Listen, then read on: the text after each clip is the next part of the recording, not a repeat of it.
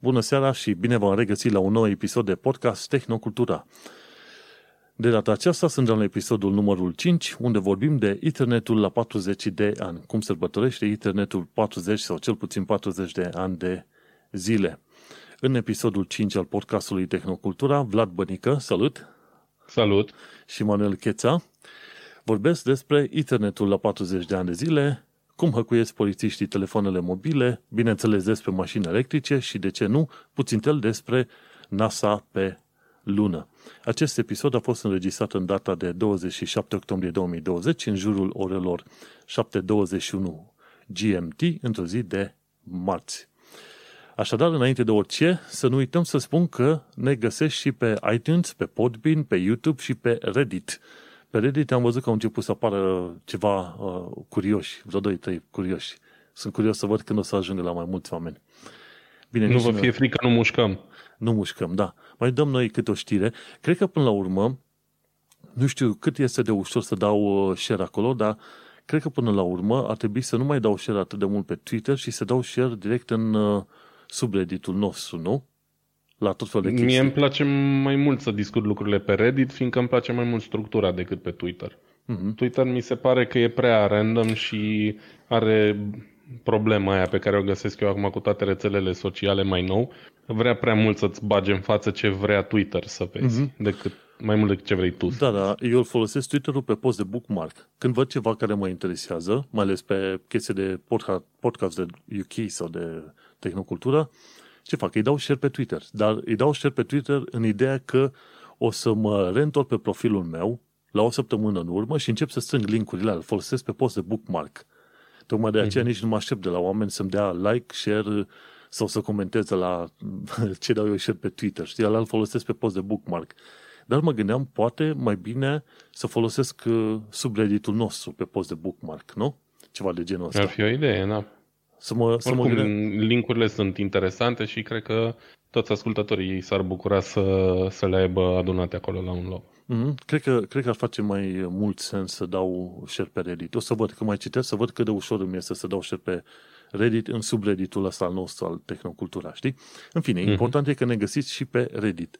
Până una alta, să nu uităm că sunt și ceva grupuri faine de urmărit pe România.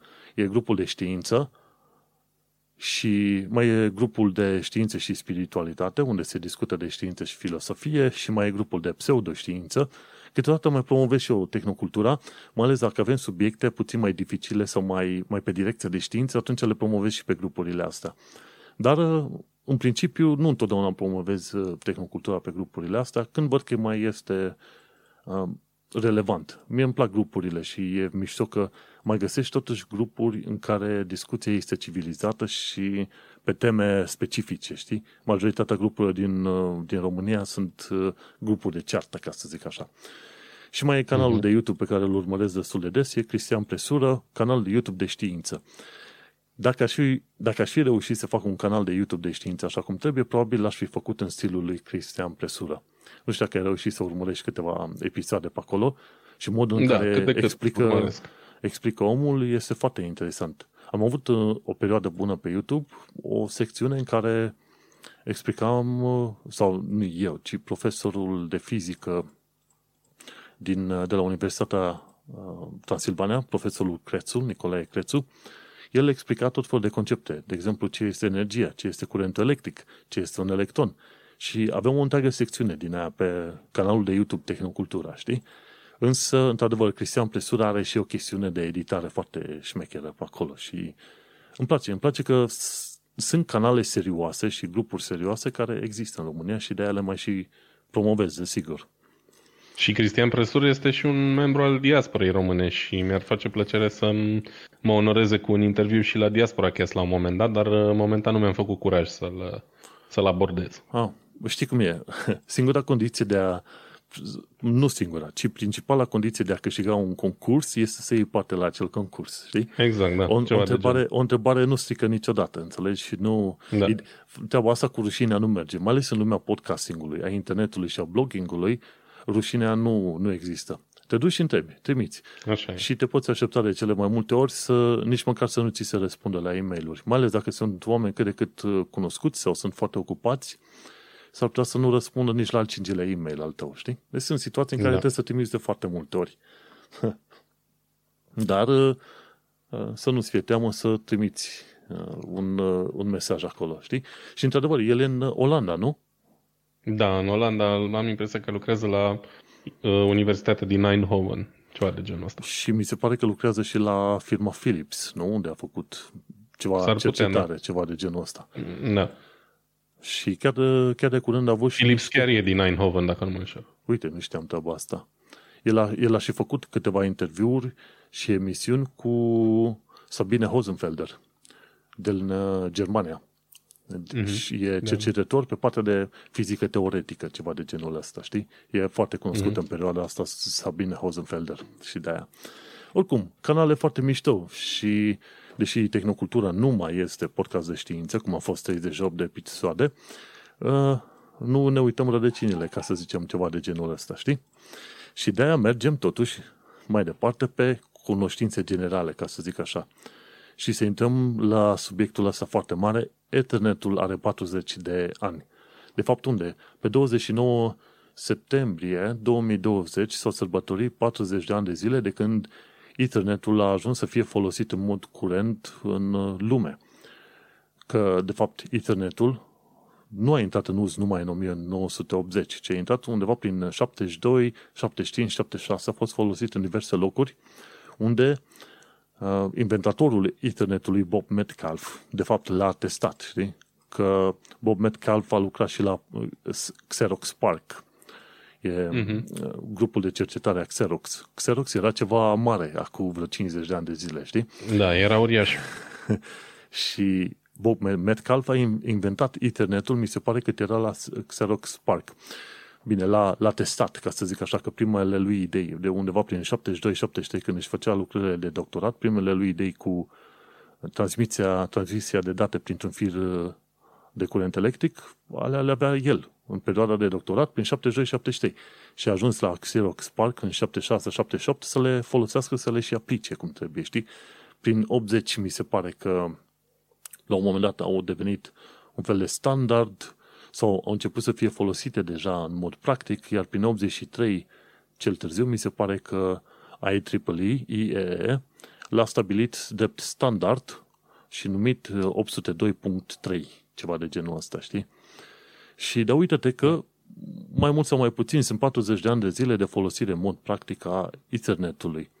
Și cred că avem și noi ceva istorie cu internetul. Nu, eu nu așa de multă, dar uh, sunt oameni care au creat propriile lor rețele de cartier. Știi cum era înainte da, uh, da. Land Networks. Cel puțin uh, mi se pare și în Brașov și în București se făceau treburi de astea în anii 90. Era plin. În, uh, în zilele în care internetul era încă o raritate și nu foarte multă lume avea o conexiune ok de date, se făceau rețelele astea din cartier. Eu n-am făcut niciodată parte dintr-o rețea de cartier, dar era și la mine în cartier una. Și țin minte și acum cum erau cablurile atrase între, între blocuri, de la un bloc la altul și oamenii făceau schimb de date pentru că poate aveau, nu știu, 5 oameni internet și restul făceau schimb de date în, în cadrul rețelei respective. Um, da, internetul este clar unul din cele mai importante standarde din ultimii 40 de ani, pentru că a standardizat uh, uh, comunicarea asta între computere și a fost realizat în, într-un fel în care a fost foarte scalabil. Și uite că de 40 de ani de zile se folosește, se folosește același standard cu multiple îmbunătățiri uh-huh. și în ziua de azi s-a ajuns la niște viteze foarte bune și încă nu se nu s-a ajuns neapărat la o limită la care să zicem, bă, cred că avem nevoie de un format nou. Internetul este super standard în casele oricui, în orice firmă și așa mai departe. Um, rețelele se bazează în continuare pe, pe standardul ăsta. Da, exact. Și Ethernet e de fapt cablul ăla care îl vezi. Se folosește de cablul ăla. Nu știu cum îi zic ăștia. Cablu coaxial sau ce mai vei tu. E nu e coaxial, e... Ăla da, mufele se numesc RG45. Uh-huh. Um, nu știu, nu mai știu, acum nu-mi vine minte denumirea cablului, dar niciun caz coaxial. Coaxial e, de exemplu, um, cablu TV, ăla pe care îți vine semnalul de televiziune. Mm-hmm. Nu. Uh, nu sunt networking guy, adică să știu exact partea de hardware și software foarte bine pe partea de Ethernet, așa, însă mă interesa să știu treaba asta, vorba aia, 40 de ani de zile și gândește-te ce revoluție a dus ăștia 40 de ani de zile de transmisie de date între calculatoare, știi? Că vorba aia, în, uh, când? În 80 abia au reușit ăștia să comunice diver, prima oară făceau o conexiune între trei calculatoare în aceeași rețea.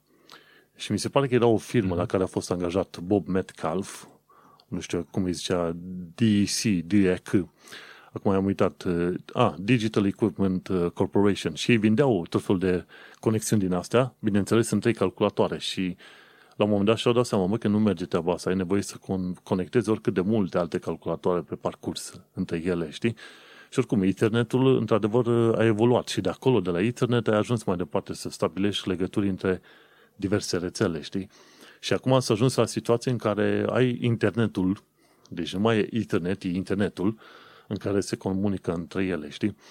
Și e, e o chestie foarte interesantă că inițial ăștia de la Xerox Park nu credeau atât de mult în promisiunea internetului. Li se părea o chestiune simpatică. Oh, ok, e fine.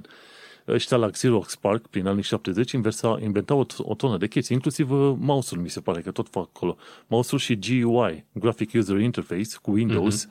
alea au fost inventate pe la Xerox Park. Și Xerox Park, în loc să le implementeze sau să le folosească într-adevăr în uh, chestiuni live, a preferat să le ignore, știi? Și oamenii au plecat. Au plecat de acolo și și-au deschis propriile firme ca să, ca să se bucure de invențiile lor. Tu îți dai seama, Xeroxul, cât de mare putea să fie la ora asta dacă îi ducea cap. Da, uite, au existat uh, situații de genul ăsta destul de multe și ăsta e un exemplu foarte bun. Uh, dar au existat multe uh, situații și multe momente în istoria internetului, mai ales, cred că mai mult decât în alte domenii, dar și în alte domenii, în care oamenii nu au avut încredere într-o anumită tehnologie, tehnologie sau nu i-au găsit utilitatea. Și pe viitor s-a demonstrat că, de fapt, uite, chestia asta e uriașă, știi, și a ajuns uh, omniprezentă și așa mai departe, știi? știi? Și asta a fost și cu, inter- și cu uh, internetul, da. Asta, cu internetul. Ce mă gândesc eu că s-a întâmplat, a fost și o altă situație. Dacă firme mari gen uh, AT&T, Mabel, cum îi ziceau ăștia, sau uh, Xerox sau alte chestii, aveau uh, departamente de cercetare, ei, când se inventa o chestie care era percepută ca fiind competiția produsului principal, e bine, chestia o ascundeau deoparte. În loc să o fructifice, să o crească sau să o construiască mai bine, o ascundeau deoparte, știi? Și asta e un lucru mare, pentru că ei credeau că la un moment dat Xerox va avea de plătit sau de suferit de pe urma invențiilor ăstora inclusiv cu internetul. Și atunci ce a zis Bob Metcalf? Bine băieți, nu mă vreți, atunci eu vreau tehnologia mea și am plecat. Și a plecat mai departe, a lucrat, a făcut un contact cu cei de la Digital uh, Electronic Corporation, Equipment Corporation și după aia de acolo a ajuns să stabilească standardul ăsta și toată lumea îi zice mersi la 40 de ani de, de zile distanță, știi? Bine, mi se pare că a fost și Microsoftul la un moment dat și încă o altă firmă, nu mai știu ce, care vreau propriile lor standarde ce țin de internet și alea au fost denumite 802.4, 802.5. Ce ce fac ele și cum, uh, cum sunt ele organizate nu mă interesează, pentru că pe noi ne interesează 802.3, ceea ce folosim în momentul de față, știi? Exact. Și cum, cum a evoluat toată chestia asta e foarte interesantă, știi că una e să ai Ethernet, adică invenția lui Bob Metcalf, să trimiți câțiva bits pe fir dintr-o parte să fie recunoscuți în partea cealaltă, știi? Mi se pare că pe parcurs, să zicem așa, au reușit să rezolve tot felul de chestii de recepționare de semnal, de filtrare și așa mai departe. E o carte foarte interesantă pe care am pus-o în show notes pe tehnocultura.com. Se numește The Dream Machine. E un e-book scris, e, un, e o carte scrisă de Mitchell Waldrop. Are vreo 600 până la 700 de pagini, dar este un fel de carte de istorie, un fel de carte de istorie a computingului în genele, știi? Și, în principiu, prin anii 30-40, calculatorul era văzut ca un sim- simplu aparat de calcul. 1 plus 2 egal cu 3, hai să calculăm niște orbite, niște greutăți și cu asta să mergem mai departe. Dar au fost, uh, să zicem, mai mulți oameni pe parcurs care au zis, mă, calculatorul poate să facă mult mai multe chestii de genul ăsta, știi? Și mi se pare că se vorbește foarte mult de un tip numit JCR Licklider, care i-a influențat pe oameni și a spus, măi, și omul uh, nu era calculatorist, cum se spune în vremea respectivă, ci el venise cumva din uh, lumea ingineriei electrice și din lumea psihologiei, ceva de genul ăsta. Și a spus, mă, calculatorul poate fi folosit ca instrument de comunicare. Nu numai de calculat chestiuni random, știi? Și gândește-te, la un moment dat în cartea Dream Machine povestește și de Xerox Spark și de Bob Metcalf și cum s-a chinuit el la un moment dat să trimită niște biți de colo-colo și cum să-i uh, organizeze așa. Și e, cred că e o carte. Ar trebui să fie uh, gratuită undeva pe internet, dată pentru toată lumea, să fie citită. 600 de pagini, dar nu te plictisești, știi? Și acolo povestește și explică de ce, până la urmă, și invenția lui Bob Metcalf și orice înseamnă în jurul internetului, merită luat în considerare nu din ideea de transmitere de informație, ci faptul că folosești toate chestiunile astea noi ca instrumente de comunicare. Înlesnirea exact. comunicării între, între oameni, știi?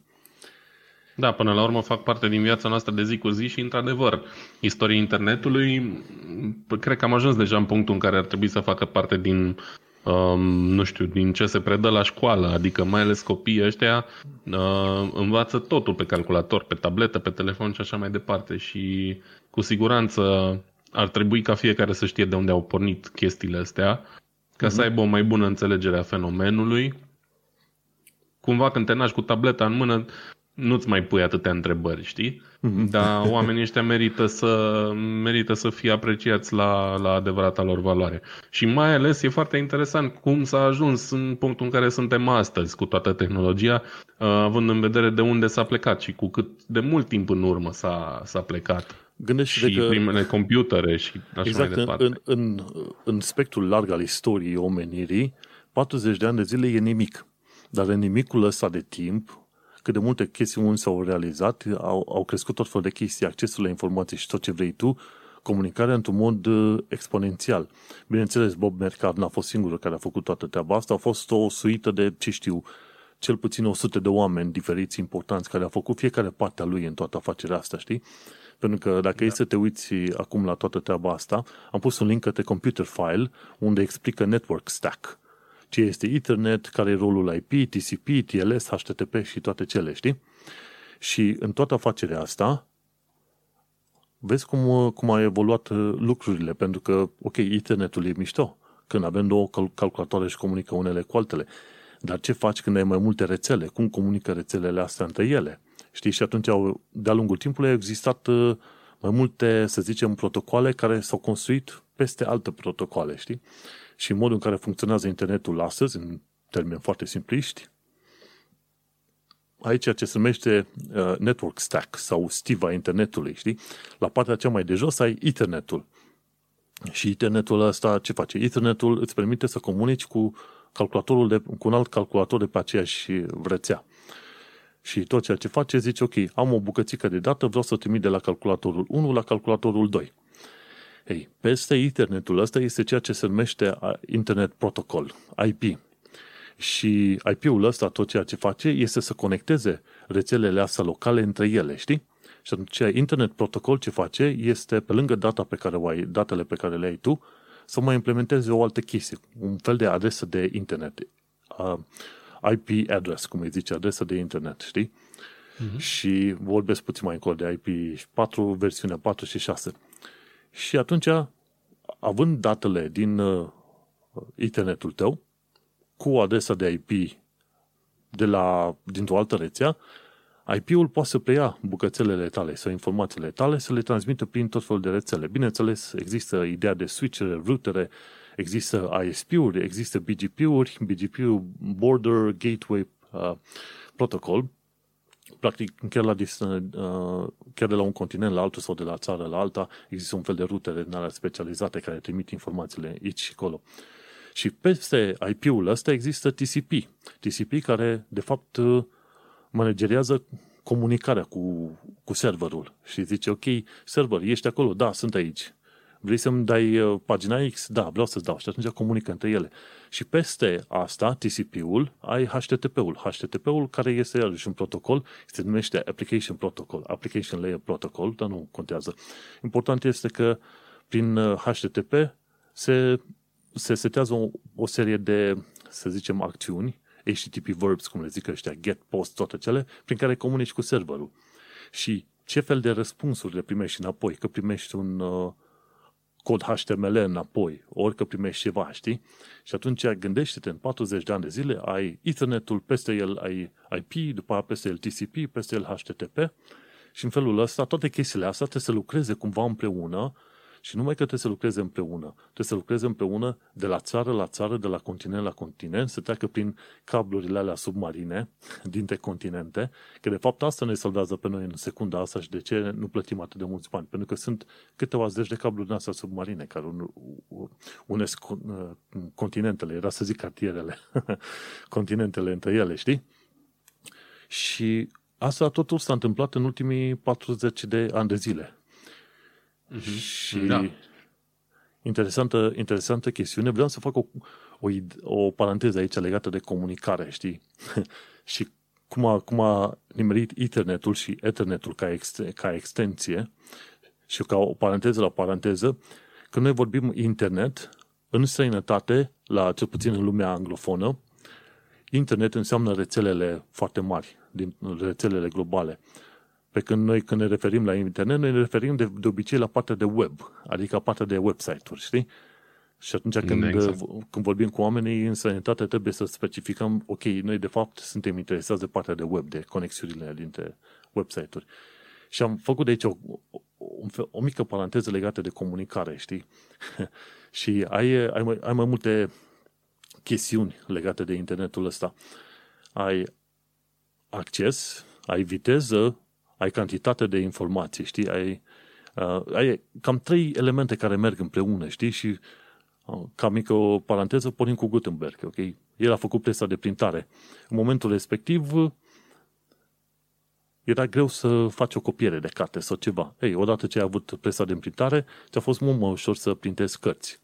Accesul a fost uh, mărit, să zicem așa, cantitatea de informație s-a, s-a mărit odată pentru că e mai ușor să trimiți mai multe cărți decât o, o carte pe an, știi?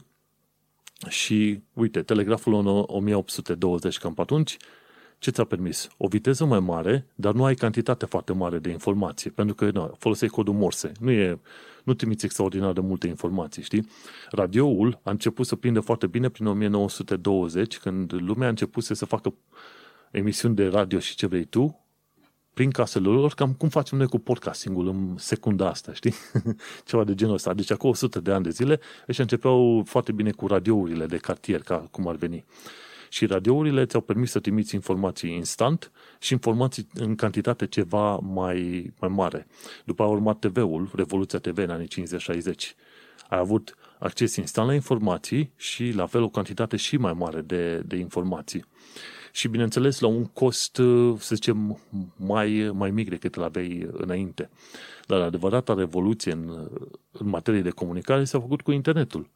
Ai, în momentul de față, ce ai? Ai acces instant, ai acces la toate, la orice fel de informație vrei tu în zilele de astăzi și cantitatea de informație este enormă în momentul de față, știi?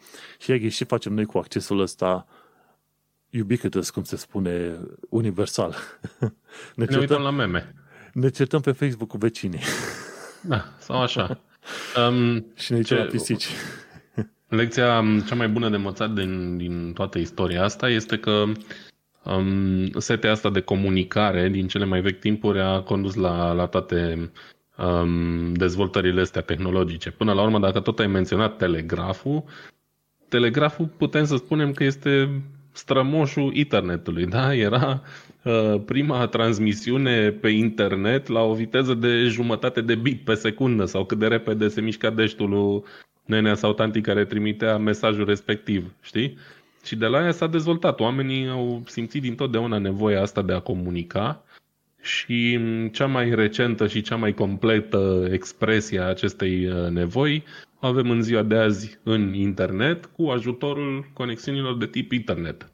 Uh-huh. Um, și dacă tot vorbim despre internet, trebuie să mă bag și eu așa un pic uh, pe felie cu cunoștințele mele din domeniul uh, automobilelor și să spun că internetul nu mai este doar apanajul computerelor și al uh, comunicării internet, ci se folosește foarte mult și în industria auto momentan.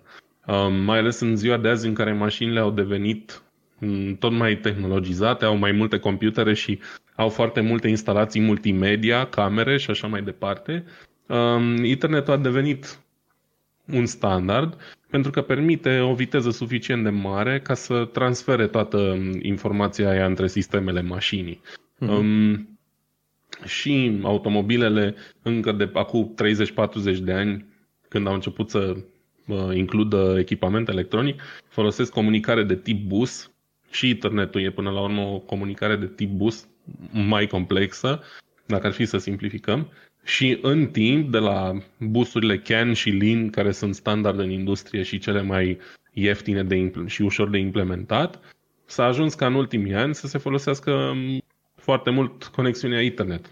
Mașina la care lucrez eu, mă, mă rog, la care lucrez eu, pentru care testez eu momentan, mm-hmm. um, are ca backbone, ca coloană vertebrală, o, re- o rețea internet, mm-hmm. la care sunt legate altele rețele mai mici, subrețele, atât internet cât și CAN, FlexRay și alte standarde din astea de, din industrie. Dar fără internet, mașinile mm-hmm. noi, mașinile astea 2.0 interconectate și conectate Aha. la internet, n-ar putea exista. Da, oricum, internetul suportă în mod curent cât? 1 gigabit, 10 gigabit, depinde de, s-a ajuns, de cabluri. S-a ajuns care... chiar și la 800 de gigabit experimental. Uh-huh. Dar uh, standardul acum e pe la 1 gigabit, să zicem. Există și conexiuni de 10 gigabiți, mai exclusiviste, să zicem. În teste s-au obținut viteze mult mai mari, dar nu vorbim despre chestii experimentale, că n-are rost. Uh-huh. Iar în uh, automotive, momentan, se folosesc în general conexiuni de 100 de megabiți până la 1 gigabit. Uh-huh. Practic în mașină, nu? Acolo unde există rețeaua făcută în mașină între diverse sisteme, nu? Da, da, de exemplu, sistemele de camere care transmit informația către um, procesare în alt uh, computer al mașinii și așa mai departe. Um, sau, mă rog, depinde, sunt multe chestii, aș putea să intru în detalii și aș vorbi două ore liniștit, n-are rost. Uh-huh. Dar da, uh, acum rețeaua de bază, rețeaua supremă în autovehiculele noi, nu numai la asta la care lucrez eu, dar în majoritatea automobilelor din ultimii minim 2-3 ani, Uh, este rețea bazată pe principiul internet. Cool. Nu, vezi? Am ales subiectul numai bine acum. Mm-hmm. La 40 de ani de zile, mașinile ajung să comunice cu chestiile interne prin uh, intermediul internetului. Exact. Și ce vreau să ajung la ideea aia, ci că o perioadă bună am folosit sistemul IP versiunea 4 ca să reușim să ajungem de la, să trimitem datele de o adresă la alta. Și îți permitea, versiunea 4 îți permitea să ai vreo 3 milioane de, milia, milioane nu, 3 miliarde 4, de adrese. 4 miliarde, 4 sau miliarde. 4 miliarde acolo. de adrese IP. Bineînțeles, s-au folosit niște Sau 2 artificii. la puterea 32. Așa. Sau 2 la puterea 32. S-au folosit tot felul de artificii din astea interesante, prin care astea 4 miliarde de adrese de IP să le poți transforma în multe alte miliarde pentru că foloseai gen uh, rețele locale, știi? Și atunci, cum mai 127.001 sau 127.00 sau cum vrei tu, când foloseai uh, rețele locale. Și, dar uh, acum suntem din 2017, s-a făcut un nou standard IP versiunea 6, unde poți să ai, că nici nu pot să-mi dau seama ce număr poate să fie ăla, e 2 la puterea 38, adică 3,40 la 38 adrese. Așa e, aia e altceva, e 2 la puterea 128. Deci de la 2 la puterea 32 IP versiunea 4 uh-huh. s-a trecut la 2 la puterea 128 uh-huh. cu IP versiunea 6, care na, e un număr care nu cred că s-a inventat. E un număr imens și care teoretic ar trebui să fie suficient mulți, mulți, mulți ani de acum încolo. Da, Pentru că a apărut fenomenul ăsta de epuizare a, rețe- a, a adreselor IP versiunea um, 4, da. A, Exact. Și atunci a fost nevoie de un protocol nou și mm-hmm. s-a trecut de la uh, sistemul ăla cu 192, 168 și așa mai departe, la un sistem hexadecimal mm-hmm. care arată mult mai complicat pentru neinițiați mm-hmm. și în principiu da. face același lucru, doar Auzi, că permite Înainte ți era ușor să ții minte adrese gen 3.88.42.31, dacă chiar vroiai. Dar acum ai da. adrese din alea, ci că sunt adresele versiunea 6, mi se pare sunt împărțite în 8 grupe, fiecare, exact. fiecare cifră din asta e în sistem hexadecimal și cu două puncte, știi? Ei, nu mai ai, mm-hmm. n-ai cum să mai ții minte, oricât te vrea tu, nu, nu prea ai cum să ții minte o adresă din aia, nici să te chinui, știi? Da, Dar, de aia uh, se fac, um, sunt mult mai automatizate sistemele uh, care lucrează cu, rețe- cu uh, IP-uri de genul ăsta, fiindcă e mult mai greu să uh, uh-huh. atribui manual niște IP-uri de, de stilul ăsta. Da, îți dai seama. Și oricum, la versiunea 6, ci că este foarte potrivită pentru sistemul, uh, pentru chestiunile ce sunt IoT, Internet of Things. Pentru că acum exact. vor ce fac ăștia inclusiv uh, la un moment dat și chiloți din aia cu uh, acces la internet. Deci gândește-te lămpi, prize, becuri, frigidere, inclusiv alea de ouă, cum se zic, cufrajele de ouă conectate și la automobilele internet. sunt automobilele. parte din Internet of Things, pentru că mașinile noi sunt în mare lor majoritate într-un fel sau altul conectate la internet. Și atunci gândește-te, dacă într-o casă ai, să zicem, 100 sau 200 de obiecte diferite care au, adrese, au nevoie de adrese diferite, să-i seama, versiunea 6 o să fie suficientă. Dar gândește-te, dacă fiecare om în parte generează, probabil are nevoie de 1000 de adrese diferite, gândește-te că alea 10 la 38 mai devreme sau mai târziu s-ar putea să nu fie suficiente, depinde ce inventăm noi pe acolo. Și gândește, și atunci când au uh, inventat versiunea 4, au zis nu o să se ajungă niciodată la 4 miliarde de adrese de internet să fie folosite. Și până la urmă au ajuns că internetul a crescut și va crește în continuare într-un mod uh, exponențial foarte ciudat. Și câte economii Acum... se construiesc deasupra internetului, știi? Dacă facem risipă de adrese și dăm IP fiecarei brichete vândute în uh, comerț, da, o să rămânem rapid fără ele. Uh, sunt de părere că trebuie să știm și uh, ce merită să primească un IP și ce nu merită să primească un IP. Și că treaba asta cu toate prostiile conectate la internet, zic eu că se va răsufla destul de rapid. Cum s-au răsuflat și televizoarele 3D, de exemplu, da. și alte tehnologii care păreau super mișto la, la vremea lor și utilitatea li s-a dovedit foarte limitată. Mm-hmm. Dar, în fine, ideea este că ne, ne ducem puțin către viitor. Se mișcă toate treburile astea și mie îmi place să văd. Uite, ăștia de Register au scris în moment, la un moment dat că mi se pare că TCP-ul în curând va fi înlocuit de protocolul QUIC, E connection, cum îi zice, nu știu exact cum se traduce. Ai, da, e Quick UDP Internet Connections. Practic, UDP-ul este folosit la file sharing de cele mai multe ori, știi? În care descarci repede o, o, un fișier. Și acum ăștia vor, ar vrea să folosească în loc de TCP, un fel de UDP modificat, dar în versiune HTTP 3. Mai ajungem până, mai avem până acolo, știi? Dar ca idee, uite, HTTP-ul a evoluat și el de la 1 la 2 și HTTP 2 e folosit în multe locuri acum și HTTP 3 va folosi Quick-ul. Teoretic ar trebui să eviți să mai faci câteva round trip-uri, știi, celebrul three-way handshake la TCP-uri. Hei, ești? Da, sunt. Vrei? Da, vreau. Ok, e fișierul, știi? Deci trebuie să faci chestia asta de fiecare dată când te conectezi la un, la un website. În fine, ideea este că evoluează și mai ales când, uh, când te gândești că vor să creeze ăștia cu Starlink-ul, tot felul de sateliți în spațiu care să transmite informații pe pământ. O să ai asemenea rețele și pe lune și pe alte chestii. Gândește-te că adresele astea multe pe care le are în versiunea 6 o să fie foarte necesare. Curând, foarte curând, știi?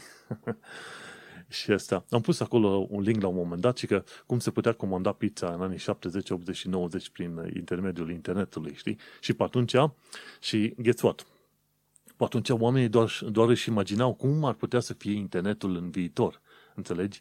Și modul în care a ajuns să fie internetul folosit și să-l avem astăzi, e un fel de imagine aia distopiană, cam cum vedem noi Cyberpunk 2077, cum va fi în viitor, o lume interconectată cu tot felul de, să zicem, aparate noi și implanturi, știi? Ei, dacă și-ar fi imaginat oamenii din anii, să zicem, 50-60 cum ar fi internetul astăzi, ei bine, l-ar fi, l-ar fi imaginat corect. da. cum suntem noi. Că la fel cum ne gândim și noi cu Cyberpunk 2077 pe care abia aștept să-l cumpăr, să-l joc. Și care a fost amânat încă o dată, din câte am înțeles, până mai pe bine, 10 decembrie. Mai bine amânat decât uh, livrat prost, sincer, asta e părerea mea. Absolut. Uite-te că trăim într-un fel de versiune distopiană, știi, a internetului. Dar, în fine, important este că se întâmplă oricum foarte multe lucruri pozitive în perioada asta și vreau să atrag atenția asupra două lucruri foarte interesante, nu două, ci poate chiar mai multe. Uite, de exemplu, dacă vezi acolo în show notes, am pomenit de mai sudo. Ci că internetul uh-huh. a mhm. ajuns atât de avansat în ziua de astăzi, încât poți să ai servicii de anonimizare de telefon și de e-mail pentru online shopping. Îți faci un cont la ăștia la mai sudo și când te bagi pe tot felul de site-uri, Amazon, eBay și vrei să cumperi, le pui telefonul de la mai sudo și adresa de e-mail, ca să nu fii spamat aiurea, mai ales dacă vrei să faci cumpărături de pe un site în care nu ai încredere. Și asta folosești împreună cu privacy.com, ei generează carduri de unică folosință pentru shopping online. Și le iei pe asta două servicii și internetul a ajuns la un asemenea punct, adică toată economia asta a internetului, încât tu poți să-ți generezi un număr de telefon, o adresă de e-mail și un card de plată Visa, de exemplu, on the fly, în 5 minute, le folosești la un magazin anume, anume primești serviciu de la magazin, orice ar fi, și după ce l-ai primit, le anulezi una, două, game over. Deci, în punctul ăla am ajuns cu tehnologia în ziua de astăzi și cu internetul, ca să zic așa. Nu știu, ai folosit Oare odată ceva întâmplă... de genul?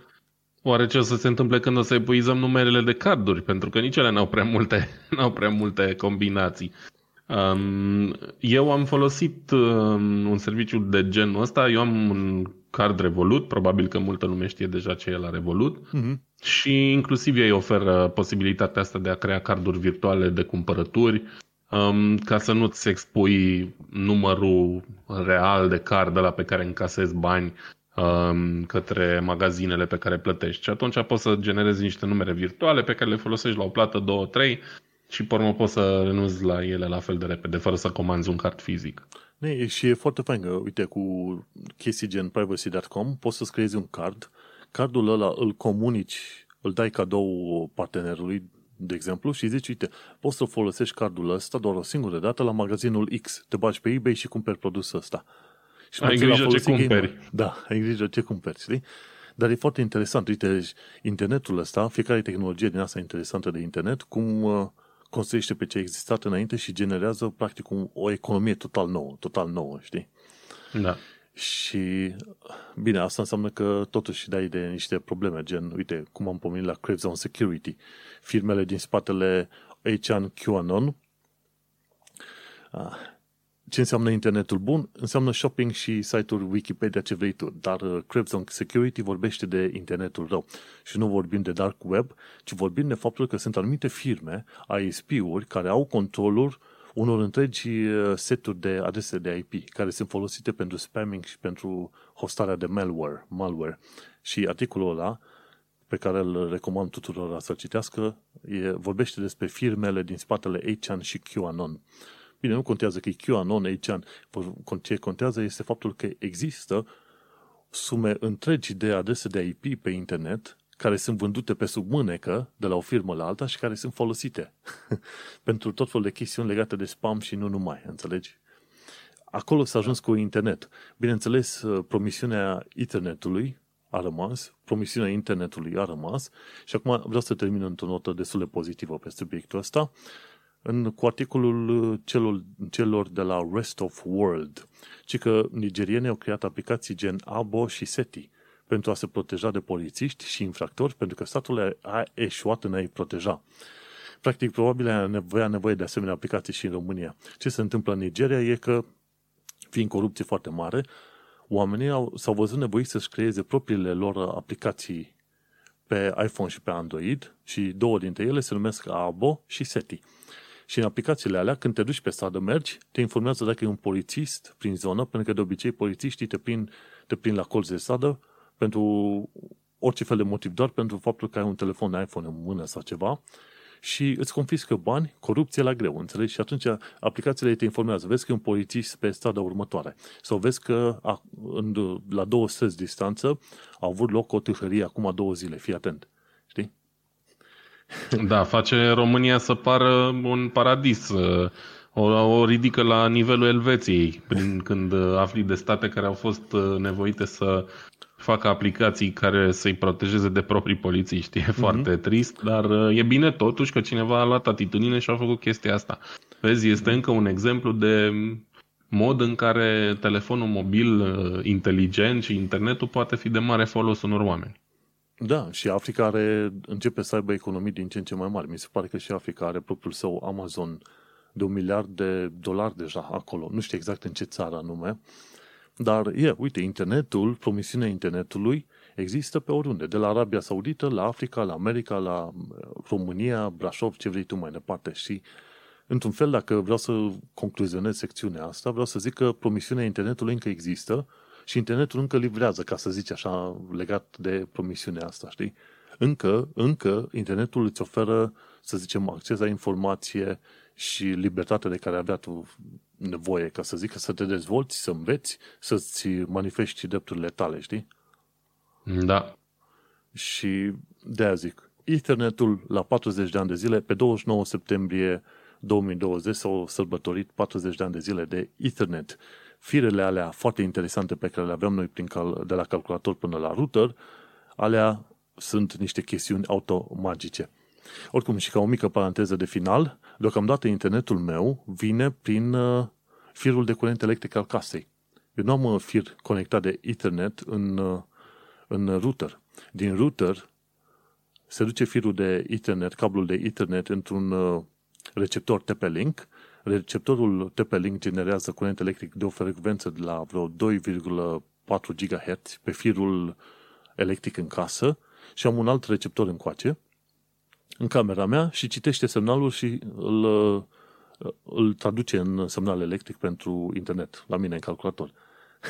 și e foarte Așa zisul Powerline Communication, nu? Da, e Powerline Ethernet și e foarte bun. Merge, merge foarte bine, la 100 și ceva de mega pe secundă și poți să fii oriunde în casă. Te duci undeva în pod, dacă ai priză în pod și ai receptorul acolo, poți să primești internet prin fir foarte acolo. Deci acolo s-a ajuns tehnologia și folosesc chestia asta de mai bine de un an de zile, 100 și ceva de mega constant, n-am nicio problemă, știi? Foarte bun, foarte tare. Bun. Deci am terminat într-o notă pozitivă, da? Powerline Ethernet. Cine, cine aude poate, poate îl va folosi, de exemplu. Nu știu cât de mult se poate folosi prin România. Nu știu cum fac ăștia firele în România cu nulul și uh, baza sau cum se zice, dar în fine. Zim și mie cum hăcuiesc polițiștii telefoanele mobile, că sunt curios. Da, uite, de la nota pozitivă trecem așa din nou la o notă mai, mai dezolantă, să zic așa. Um, în ziua de un articol de la, de la Wired care m-a, uh, m-a făcut să mă hotărăsc să vorbesc un pic despre subiectul ăsta împreună cu o discuție pe care am avut-o zilele Uh, trecute cu niște amici legată de encripția datelor în toate mhm. aplicațiile astea de comunicare, uh, WhatsApp, Telegram și ce mai fi. Și numai bine s-a potrivit că un uh, articol din, din wired.com uh-huh. um, se întreabă la rândul lui cum um, fac polițiștii în 2020 să spargă telefoanele pentru a obține tot felul de informații um, despre ele. De exemplu, luăm cazul cel mai fericit în care polițiștii ăștia vor să acceseze telefonul unui criminal sau al unui infractor de orice fel, știi? Cum se mai poate face chestia asta? Pentru că în ziua de azi majoritatea comunicațiilor um, pe aplicațiile astea WhatsApp, Telegram, cred că chiar și Facebook mai nou, uh, sunt criptate și nu pot fi interceptate la jumatea drumului. Uh-huh. Pot fi maxim decriptate de cine are cheia aia, care e o cheie unică și nu prea ai cum să faci rost de ea fără să spargi efectiv un telefon. Da. Ca să fiu înțeles, spart telefonul nu înseamnă că îi dai cu ciocanul.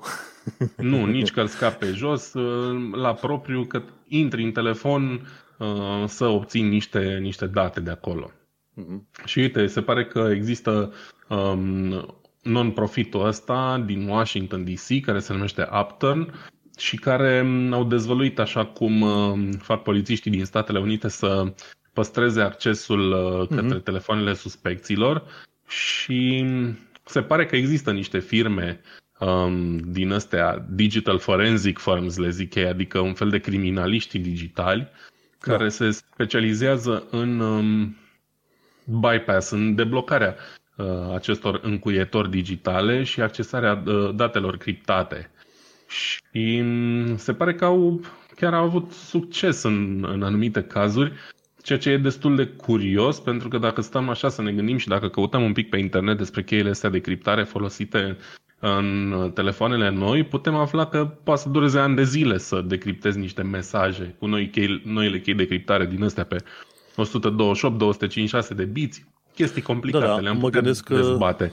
Mă gândesc că se folosesc nu neapărat de aflarea cheilor, ci practic mi se pare că găsesc la un moment dat niște vulnerabilități, știi? Care nu da. sunt comunicate, niște un fel de zero days care n-au fost comunicate, desigur, nicăieri. Exact. Și atunci firmele alea exploatează, să zicem, vulnerabilitățile și așa reușesc să ajungă la datele din calculator. Că m-aș îndoi că ar face brute, fro- brute forcing, știi, adică să afle parola folosind, să zicem, un supercalculator și timp de trei zile să-i dea drumul supercalculatorului să verifice toate, conect- toate tipurile posibile de parole. Deși, gândește-te, cu noul tip de plăci video RTX 3090, ai putea sparge parole mai simpluțe în timp de o oră.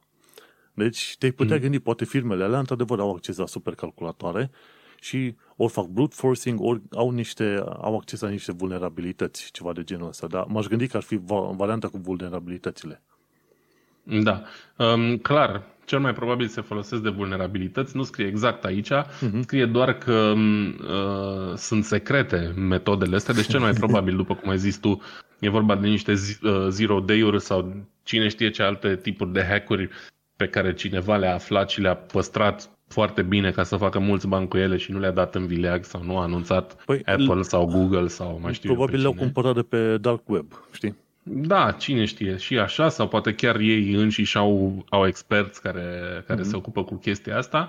Ideea de bază e că nu prea ești safe dacă ai, drag ascultătorile de gând, să uh, îți folosești uh, telefonul pentru infracțiuni de, de toate felurile, s-ar putea să nu fii uh, salvat de Face ID-ul telefonului tău sau de, de amprenta ta. Și da, se pare că există inclusiv posibilitatea de a cere și de a obține un mandat din ăsta digital prin care tu obligi posesorul telefonului respectiv să-și bage parola. Cel puțin în Statele Unite e posibilă chestia asta în anumite, în anumite state. Și atunci mm. tu primești un mandat, la fel cum ca un mandat prin care cineva îți poate uh, umbla în casă, prin mandatul ăsta îți poate umbla în telefon și vine la tine cu mandatul frumos și îți zice te rog bagă-ți parola. Sau împrumută-ne puțin uh, chipul tău să-ți deblocăm iPhone-ul, știi? Și atunci... Uh, Motiv pentru care eu la telefonul pe care l-am, eu am un Pixel 4, sunt foarte mulțumit de el, nu folosesc uh, nici Face ID, nici amprentă, nici nimic, folosesc versiunea veche, PIN-ul crede-mă, e cea mai tare versiune care s-a inventat vreodată. Folosești pinul. Și atunci nici când dormi, că au fost cazuri din asta în care copiii s-au dus cu telefonul la părinți, l-au pus la, la fața părinților și telefonul a fost deblocat și pe copiii s-au băgat pe jocuri și au cheltuit mii de dolari.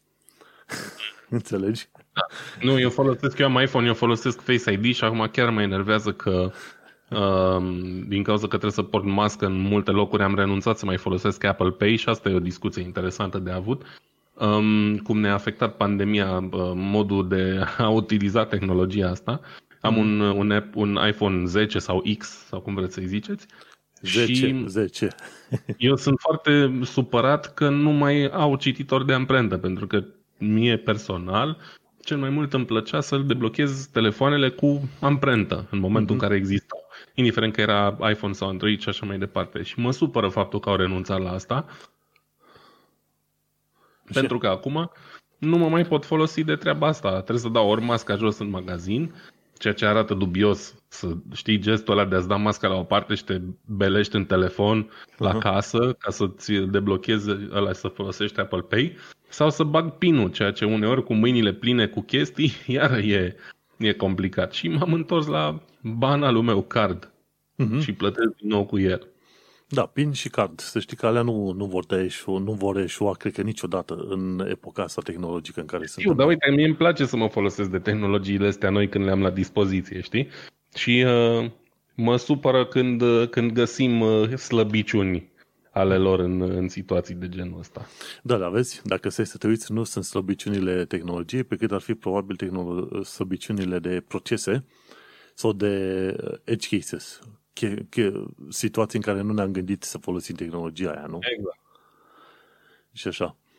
Și întorcându-ne la articolul celor de la Wired, uh, nu știu cât de mult a fost folosit, cât, cât cine și cum am putut folosi chestiile alea. Și oare știm cât, a, cât costă să spargi un telefon? Păi, Întreb pentru un prieten, știi? Da. Din, uh, din ce scrie aici, există aparent peste 50.000 de, de instanțe de folosire ale acestui sistem numai în Statele Unite. Deci cel mai probabil um, dacă ar fi să ne gândim și la Europa, tot pe acolo ar fi și tentative în Europa sau în alte părți ale lumii. 50 de mii e mult, adică stai să te gândești, bă, câți criminali și infractori există pe lumea asta de a căror informație din telefon ai nevoie, știi? Uh-huh. Mi se pare totuși un număr mare, 50 de mii. Și uh, se pare, adică ăștia de la, de la Upturn pun inclusiv problema că informația obținută de ăștia depășește un pic scopurile investigațiilor respective. Mm-hmm. Adică faptul că oamenii ăștia colectează și date care nu au neapărat legătură cu o investigație criminalistică. Ceea ce ar justifica, în opinia mea, mai degrabă numărul ăsta de 50 de mii. Și da, există peste 2000 de agenții de securitate și poliție în Statele Unite care, care au uh, folosit uh, metode de genul ăsta. Este enorm, se pare. Da, și um, cred că um, fac și foarte mulți bani pe chestia asta, știi? Îți dai seama, îți dai seama, se fac bani căcălău, ca să zicem așa pe românește. Um, nu văd aici să scrie cât costă o extracție din asta în articol. Poate... Sau, cât, sau cât durează, da. Ar fi interesant. Da, nu scrie. Probabil Ar fi informat. interesant. Dar probabil că foarte mulți bani, că în principiu nu e, nu e nicio diferență în ce se întâmplă în Statele Unite față de România și și acolo tot ce ține de, afe- de afaceri cu statul costă probabil de 10 ori cât ar costa în mod normal. Și da, durata chiar ar fi interesantă. Adică, știi, mm-hmm. oare au metode gata atât de bine puse la punct încât îți bagă telefonul în calculator, ți-l decriptează în 20 de minute și au informația sau durează două luni, știi? Mm, asta Dar e o chestie interesantă. Sunt informații secrete. Oricum, tot pe, pe chestia asta de accesul la informații securizate, acum, bine, extinzând puțin uh, discuția, e o emisiune, un podcast numit Security Now, făcut cu Leo Laporte și uh, tot îi uit numele, Steve Gibson, pardon. Ei, și Steve Gibson e expert de securitate și el spunea la un moment dat că din punct de vedere tehnic este posibil să construiești ceva unui backdoor în uh, în sistemul de criptare pentru website-uri, aplicații, telefoane, ce vrei tu, în așa fel încât autoritățile să-l poată folosi. Exact, El referitor la chestia asta, scuze că te întrerup, referitor la chestia asta, um, citisem mai de mult o știre cum că guvernul american vrea să-i oblige pe cei de la Apple să bage un astfel de backdoor în mhm. device-urile pe care le vând ca standard. Pentru că în momentul în care au nevoie să acceseze un, un telefon al unui infractor, să le fie foarte ușor. Uh-huh. Și Apple a refuzat categoric, pentru că toată, uh, tot uh, șmenul, toată șmecheria lui Apple e asta cu securitatea mai presus de orice. Siu, da. Acum, știi cum e? Uh, Steve Gibson n-a dat detalii tehnice legate de modul în care putea face un backdoor în așa fel încât să reușești să ajuți autoritățile, dar să nu pui în dificultate oamenii simpli, știi? Și, dar a spus că este posibil și atunci cine știe, poate asemenea lucruri sunt deja făcute și firmele în sine nu specifică în mod public faptul că există niște ușițe deja pregătite pentru autorități. Important este că uh, oricât de deștept crezi tu, pe undeva prin lumea asta digitală tu lași niște urme care mai devreme sau mai târziu pot fi descoperite. Că e pe telefon, că e pe internet, orice ar fi, știi? Exact. Da, nu, nu suntem siguri. Ne punem uh, bază în toate mm, uh, sistemele astea de criptare și aparent există în continuare metode de a, de a trece de ele și mm, iarăși, asta n-ar fi neapărat o problemă în momentul în care te gândești, bă, eu sunt un băiat simplu, nu fac prostii, uh, telefonul folosesc ca să trimit meme la prieteni și cam atât, uh-huh. dar stai să te gândești, bă, dacă la un moment dat cineva vrea să știe totul despre toată lumea, că s-a mai întâmplat. Avem uh, antecedente în, era, în epoca comunistă, când uh, informația și cea mai proastă bucățică și irelevantă bucățică de informație era valoroasă mm-hmm. și vor să facă chestia asta cu ce avem noi pe telefoane, știi? Oare mai suntem așa de împăcați cu noi și cu ce avem în telefon sau, uh, sau nu? Știi? Cel mai probabil nu, știi?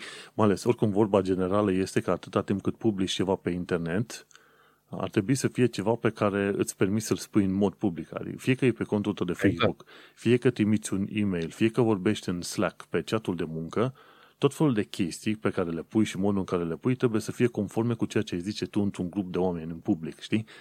Și asta îți modifică comportamentul. Gândește-te modul în care se, sunt scrise comentariile în multe locuri pe Facebook, pe grupuri, pe YouTube, comments și toate cele. Vezi cum comentează și cum vorbesc oamenii pe acolo, știi? Exact.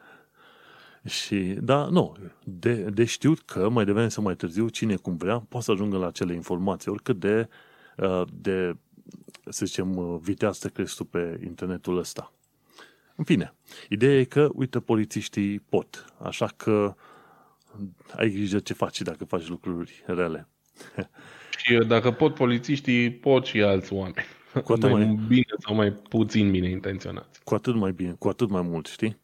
Hai să trecem mm. la un alt uh, subiect al zilei și anume mașinile electrice. De fapt, uh, cred că în ultima perioadă nu e subiectul zilei pe cât este subiectul uh, epocii, ca să zic așa, știi?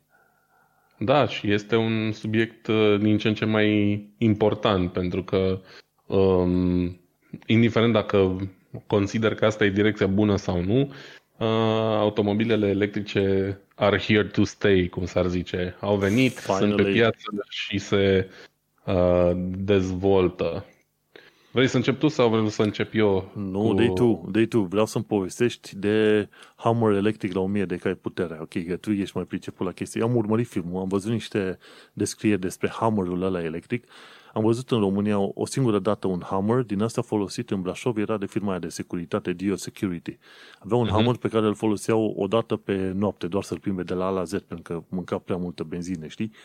Da, și era un, era un monstru de ăla enorm, știi? Toată lumea se oprea în loc când vedea mașina aia. Și acum este versiunea electrică.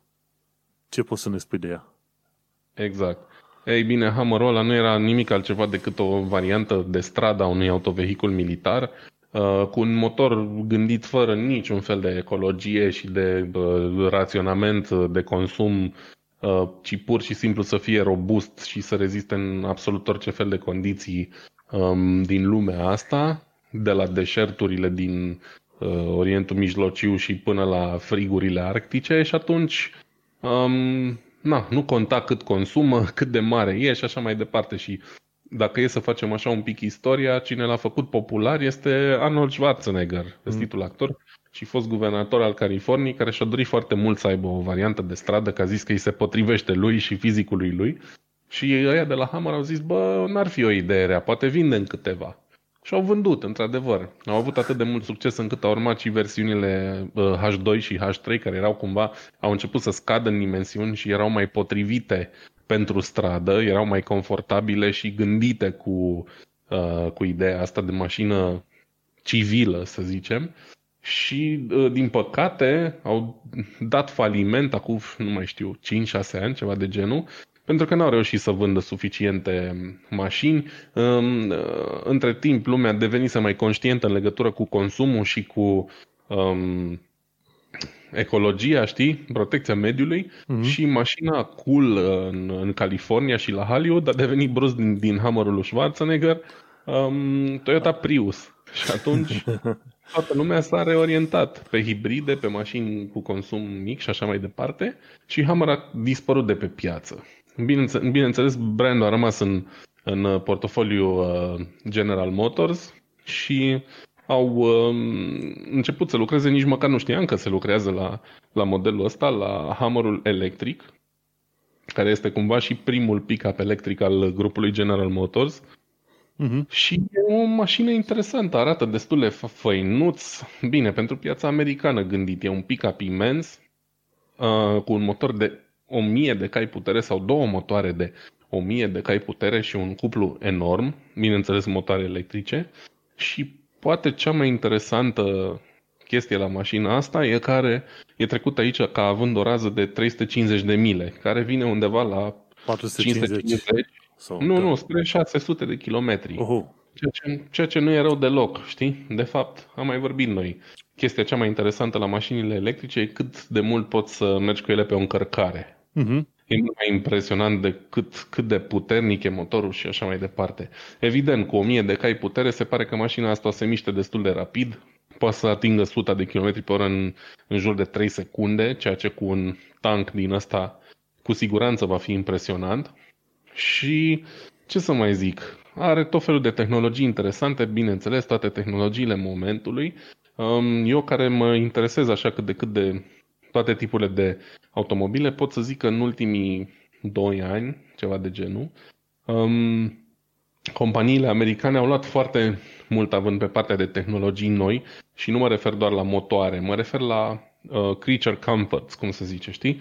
La tehnologii oferite la interiorul, la bordul autovehiculelor. Da. Și inclusiv modelele astea de la General Motors oferă tot felul de chestii interesante um, și Hammer ăsta nu o să facă excepție. Bineînțeles o să ofere um, ceva tehnologii din astea de self-driving, adică mașina o să fie capabilă să se um, conducă singură. Un fel de um, lane assist, nu? Să rămână pe sensul de s-ar părea, că, s-ar părea că o să fie ceva mai avansat decât atât. O să fie, aproape, o să fie zic ei, parțial autonomă.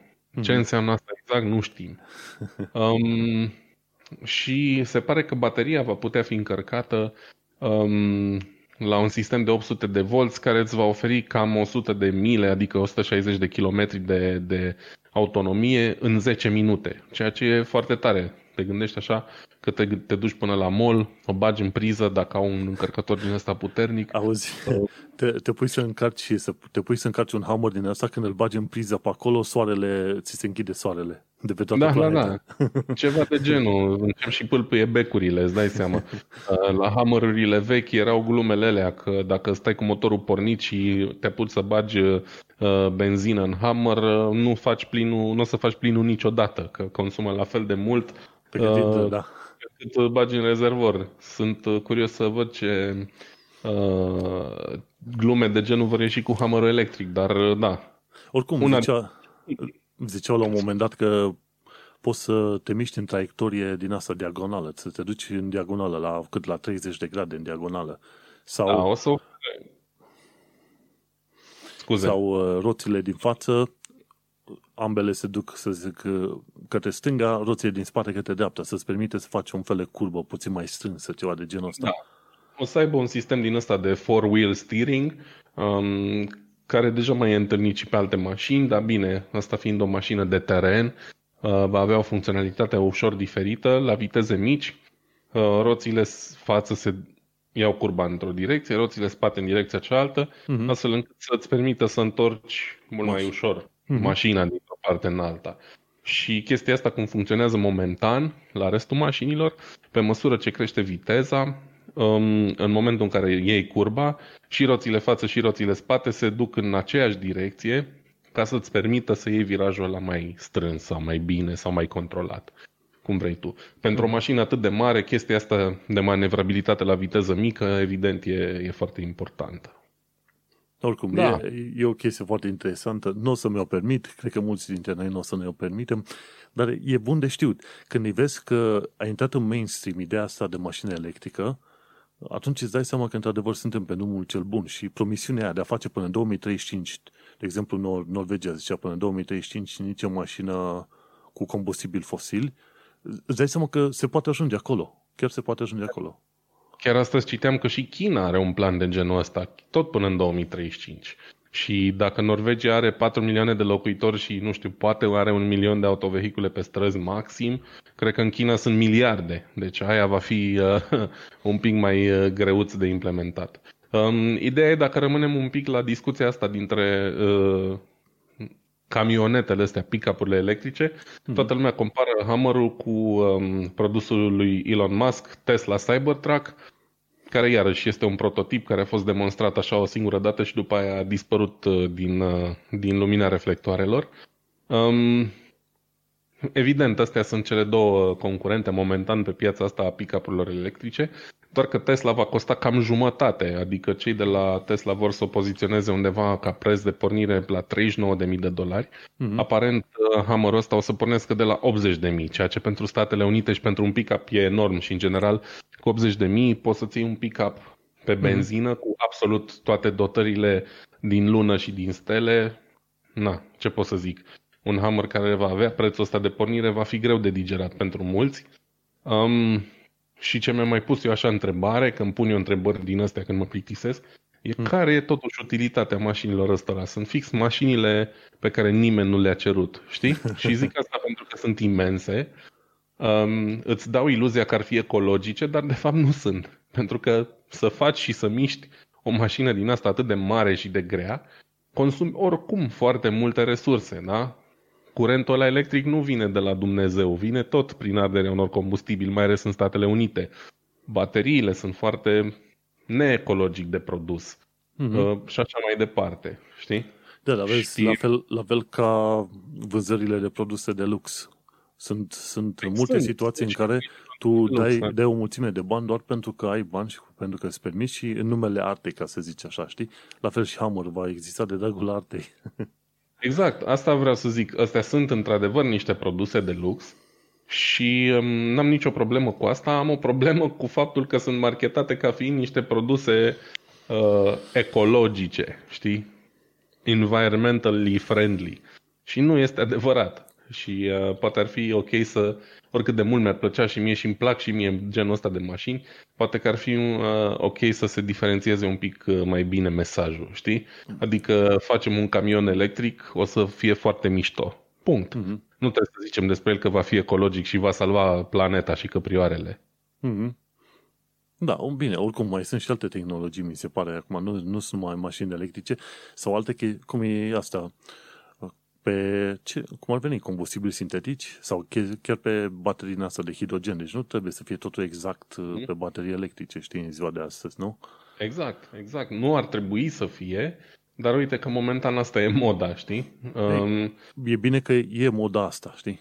Decât să nu fie Este alta. bine, este bine, clar, pentru că duce la la progres tehnologic și în tehnologiile dezvoltate pe mașini din astea fără rost, cum le consider eu, poate vor ajunge cândva suficient de bune și de practice și vor fi folosite pe niște mașini care chiar să ne ajute să, să mm-hmm. salvăm mediul.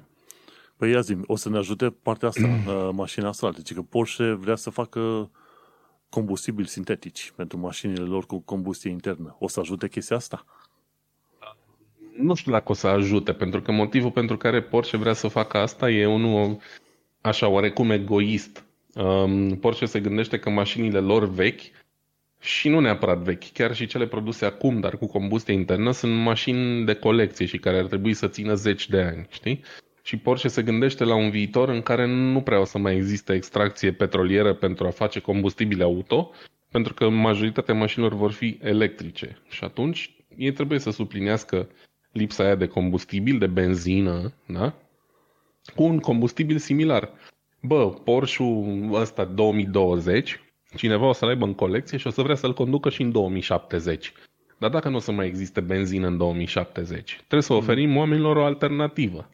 Și atunci Porsche vrea să nu vrea, cercetează niște tipuri noi de, de combustibil sintetic aparent produse da. pe bază de hidrogen și dioxid, bioxid de carbon, adică hidrogenul care nu poluează, dar care e greu de obținut și costisitor, și bioxidul de carbon care, uh-huh. pe mhm. de altă parte, e principalul poluator. Știi? Și atunci, cumva, le pui pe toate în balanță. Mm, impo- important e să iasă ceva. Um, au mai fost uh, testate în trecut uh, alte tipuri de combustibili sintetici, dar n-au fost neapărat uh, sustenabili. Um, au, au existat și dezavantaje și ce își dorește Porsche să facă este să păstreze mașinile um, lor pe drum cu niște combustibili sintetici sustenabili Aha. pe viitor. Poate, poate o merge. Da. Poate, poate o merge. Acum nu știu ce să zic. Momentan e destul de devreme ca să uh, zicem chestia asta. Iarăși, tentativele trecute n-au fost neapărat de succes și, în general, combustibilii ăștia sintetici sunt și greu și scump de obținut. Deci uh, s-ar putea ca nu asta să fie soluția pentru uh, un viitor fără, fără petrol, ci doar o alternativă pentru bogați cu colecții de Porsche, știi? Ceva mm-hmm. de mhm. genul. Cam asta, cam asta ar fi ideea de bază. Dar uh, e interesant că se gândesc și la varianta asta și că cercetează și, și lucrurile astea. Ei, oricum, până una da. alta, oricum, viitorul mașinilor sau transportului tot va fi electric, indiferent de cum, cum îl faci. Absolut. Îl faci prin fir, prin wireless, prin baterii sau alte prostii din astea, știi? Categoric, da, așa pare. Și văd aici o știre cu Tesla. Despre ce este vorba acolo? Da, despre Tesla avem, din păcate, și o știre proastă. Um, ce lumea știe mai puțin, mai ales oamenii care sunt mai mulți pasionați de cum accelerează o Tesla uh, și mai puțin de cât de bună e o Tesla. Da. Um, Tesla au fost um, din totdeauna au avut probleme tehnologice destul de mari, uh, în sensul că mașinile nu sunt foarte fiabile. Uh, motoarele sunt ok, bateriile sunt ok, dar uh, calitatea producției mașinilor nu e, nu e deosebit de bună. Asta și parțial datorată faptului că um, Elon Musk a făcut așa un heirup din ăsta uh, major și vrea să facă totul în regie proprie, ceea ce nu prea e o practică obișnuită în industria auto. În general, Uh-huh. Toate componentele mașinii sunt date mai departe către alți producători, da? și la Porsche o pompă o face Continental, altă pompă o face Bosch, uh, nu știu ce piesă o face Valeo și așa mai departe, știi? Uh, evident, sunt chestii pe care Musk nu le poate face singur, dar el încearcă să facă singur multe chestii pe care alții nu le mai fac de multă vreme singur și asta a dus și la probleme um, de tot felul, de la lufturi prea mari, panouri aliniate greșit, până inclusiv la um, probleme ca asta de aici. Uh, se pare că um, aproximativ 30.000 de bucăți de Model S și Model X uh, din China uh, au probleme cu sistemul de suspensie. Și asta e o chestie nasoală pentru că, evident... Fac ăștia ca în filme? Sare sus, jos, sus, jos? da, ceva de genul ăsta, nu chiar. Uh, ideea e că problemele astea la suspensie poate să ducă chiar până la ruperea anumitor componente. Și când vorbim de o mașină care poate să accelereze în sub 3 secunde până la 100 de km pe oră, asta poate să ducă la um, probleme destul de mari și na, la pericole până la urmă.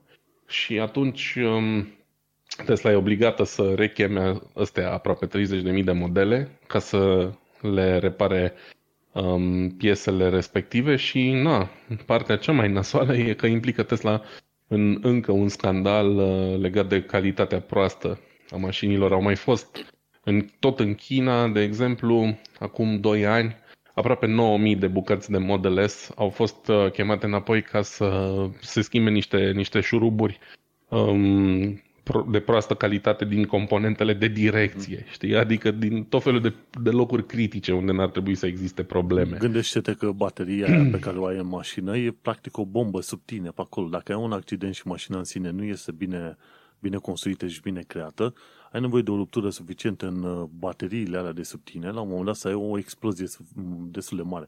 Oricum, bine, nu este o baterie enormă, ci sunt foarte multe baterii, dar bateriile alea conțin litiu. Dacă ai reușit să le rupi sau să le expui, să le expui la oxigen, atunci o să vezi ce distracție mare o să ai. Din fericire, una din părțile cele mai bune ale mașinilor ăstora sunt fix bateriile și până acum nu prea au fost înregistrate Uh, probleme cu, cu bateriile, dar există totuși rechemări destul de masive în ultimii ani um, și cu probleme la componente esențiale, după cum am zis, suspensie, direcție și chiar la airbag-uri, um, care nu fac, nu fac cinste brandului. Um, mm. Nu sunt eu în măsură să comentez deciziile lui Elon Musk, dar așa ca idee de bază, el încearcă să facă tot în fabricile lui proprii și personale, în gigafabricile astea, și a încercat să inoveze mult, să folosească roboți uh, pentru chestii pe care în alte fabrici, pentru alți producători le fac oamenii, pentru că sunt chestii mai de migală și nu orice uh-huh. poate fi făcut cu ușurință cu roboți și din păcate nu i-a ieșit și nu iese întotdeauna chestia asta. Ce să zici? Asta e. Um, Mă, el vinde sunt... bine, uh, e unul din cei mai bogați oameni din lume și cred că îl doare sincer în pix de câteva rechemări. Ei, a, ideea e că lucrurile merg oarecum într-o anumită direcție. Știi cum e durerile, facerile, adică nu știi cum e, dar în principiu. Durerile, da. facerii, pentru că e o tehnologie, să zicem, relativ nouă și le dorim ce e mai bun, să zic așa. Da, Hai, și că...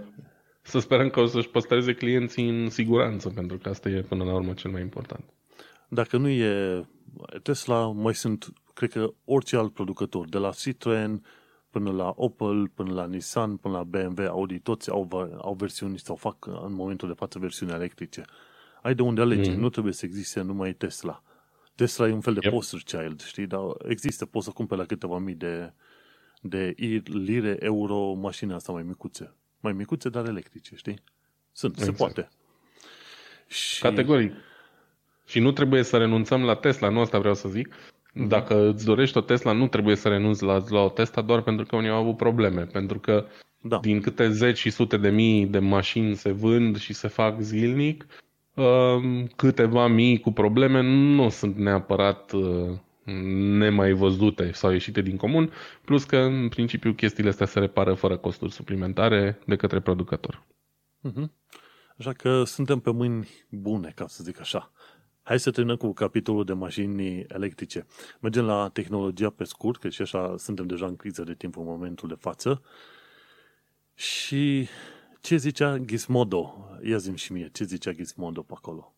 Da, uite, am găsit articolul ăsta simpatic pe Gizmodo despre cum uh, niște fizicieni de la Universitatea Leiden au reușit să printeze 3D o bărcuță mică cea mai mică bărcuță din lume printată 3D, care măsoară doar 30 de micrometri și este mm, copia lui Benchy, uh, trăgătorul, cred că se zice pe românește, de tugboat, uh, care este așa un fel de piesă de test pentru imprimante 3D în mărime normală.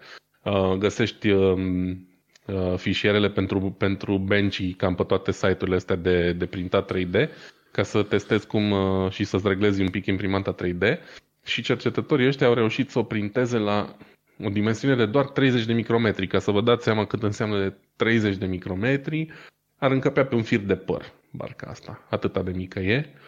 Um, face parte dintr-un uh, proiect de explorare a micro-înnătătorilor um, și au reușit să o printeze într-un detaliu foarte, foarte bun. Dacă intrați pe linkul de la Gizmodo, puteți vedea um, o fotografie făcută cu un microscop electronic, un detaliu foarte bun cu un laser.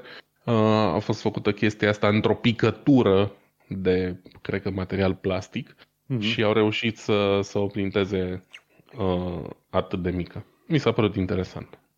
Mm-hmm. Bine, cred că laserul folosit trebuia să fie cel puțin laserul uh, ultraviolet sau ceva de genul ăsta. Știi că are frecvență foarte mică ăla. Mm-hmm. De-aia mă gândesc. Frecvență, pardon, uh, lungime de undă foarte mică. Frecvență mm-hmm. mare, lungime de undă mică. Dar e, e foarte interesant să vezi unde duc uh, printerele astea 3D.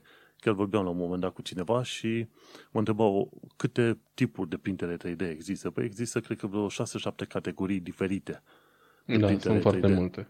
Sunt și în alea industriale, sunt și, în, și din alea de casă, sunt prin uh, extrud, extrudare, sunt altele prin topire, sunt altele prin uh, Uh, staturi de supra, suprapunere de staturi, altele în băi din asta de acrilic cu lasere ultraviolete, mi se pare de cele mai multe ori ai, ai, ai tot felul de chestii și inclusiv poți să ai uh, piese funcționale. Un mini motoraș, ceva de genul ăsta cu roz dințate, uh-huh. un bloc de transmisie sau ceva de genul ăsta, știi? E foarte interesant. Poate într-o zi discutăm și noi despre 3D printing, puțin mai pe, pe îndelete, știi? Da, n-ar fi rău. E un subiect uh, interesant. La un moment dat chiar mă gândeam să-mi achiziționez și o imprimantă din asta 3D, dar momentan nu i-am găsit utilitatea. E destul de scump și dacă nu ai cum să îți returnezi măcar o parte din banii dați pe ea, parcă nu prea merită. Mm-hmm. Mai rămâne să vedem. Încă, încă nu suntem în epoca aia din Star Trek în care te duci la, la aparat și zici, ok, dă-mi o cafea și îți creează o cafea pe loc sau ceva de genul Ce fain ar fi. Știi? Încă nu, dar ajungem și pe acolo. Mergem mai departe, tot, tot pe teme din asta de spațiu, de la sine am aflat că Nokia vrea să facă o rețea 4G pe lună, în, în contact cu NASA. Și mi se Chiar pare mă gândeam că... când o să avem net pe lună. E, uite că o să fie mai devreme. Deci, mi se pare că o să fie rețea 4G pe lună înainte de a fi, într-adevăr, oameni. Știi? Că mi se pare că misiunea trebuie să înceapă de la anul, dacă nu chiar mai... Da, cam de la anul, și vor să pună rețea, uh, cum îi zice, cum îi zice, de 4G, dar, cum îi zice, și sateliți, dar să pună și baze la sol. Ci că prin 2028... Să pună antene, practic. Da, antene, efectiv. Dar îți dai seama, va, vor trebui să aibă câte o antenă din asta la cel puțin, ce știu, 5-10 km pătați dacă vor să aibă acces suficient de bun la internet. Și nu o da. se poate face pe toată luna. Cred că va fi mai simplu să aibă internet și legături de comunicații prin satelit la început și după aia prin uh, stațiile terestre, știi, ceva de genul ăsta. Dar uite că Nokia, Nokia până la urmă, știi că erau bancurile alea de demult cu Nokia 3310, trece un milion de ani, omenirea a dispărut și un Nokia 3310 plutește undeva în spațiu între pământ și lună, știi? Tădădat, tădădat, și vin extraterestri și găsesc telefonul ăla. Zice, ce e chestia asta, știi? Se pare că până la urmă Nokia chiar își îndeplinește visul. Se duce în spațiu. Eu deja văd uh, reclamele la Vodafone și harta cu acoperirea Vodafone pe lună. Exact. Aia aștept eu să văd. Unde da. e acoperire și unde nu e acoperire 4G pe lună, ca să știu unde mă duc. Da, și o să fie de la anul. Deci încă nu o să fie rețeaua pusă, dar de la anul o să spună că ai acoperire în 99,8% din lună. Excelent. Cu doar Știi? 10 euro pe lună. Cu doar 10. Și tot pe chestii legate de lună, de la site-ul de NES, am aflat mai multe detalii legate de apa de la polul sud al lunii. Și NASA de curând a aflat uh, prin uh, tot felul de cercetări NASA radiologice, radionomice, ceva de genul ăsta, de faptul că se găsește apă, bineînțeles nu în formă lichidă, dar se găsește apă undeva sub crusta lunii, la 5, 10, 20, 50 de metri în pământ. Și e foarte interesant, în articolul ăla de NES se discută de faptul că, deși la început trebuie să ducem noi apa de pe pământ, Ideea e că la un moment dat, prin diverse procese chimice, poți să obții apă. Ci că sunt undeva vreo 30 de, ar fi 300 de grame de apă la un metru cub de lună, de sol acolo, știi? Nu știu dacă e mult, nu știu dacă e de puțin, dar pare a fi destul de puțină apă. Deci îți dai seama ce instrumente îți trebuie de procesare acolo ca să obții din fiecare, să procesezi câte un metru cub de pământ, să obții acei 300 de grame de apă. Important este că există. Și misiunea asta Artemis, care într-un mod întâmplător este sora lui Apollo, vor să trimită prin, până în 2024 un bărbat și o femeie pe lună.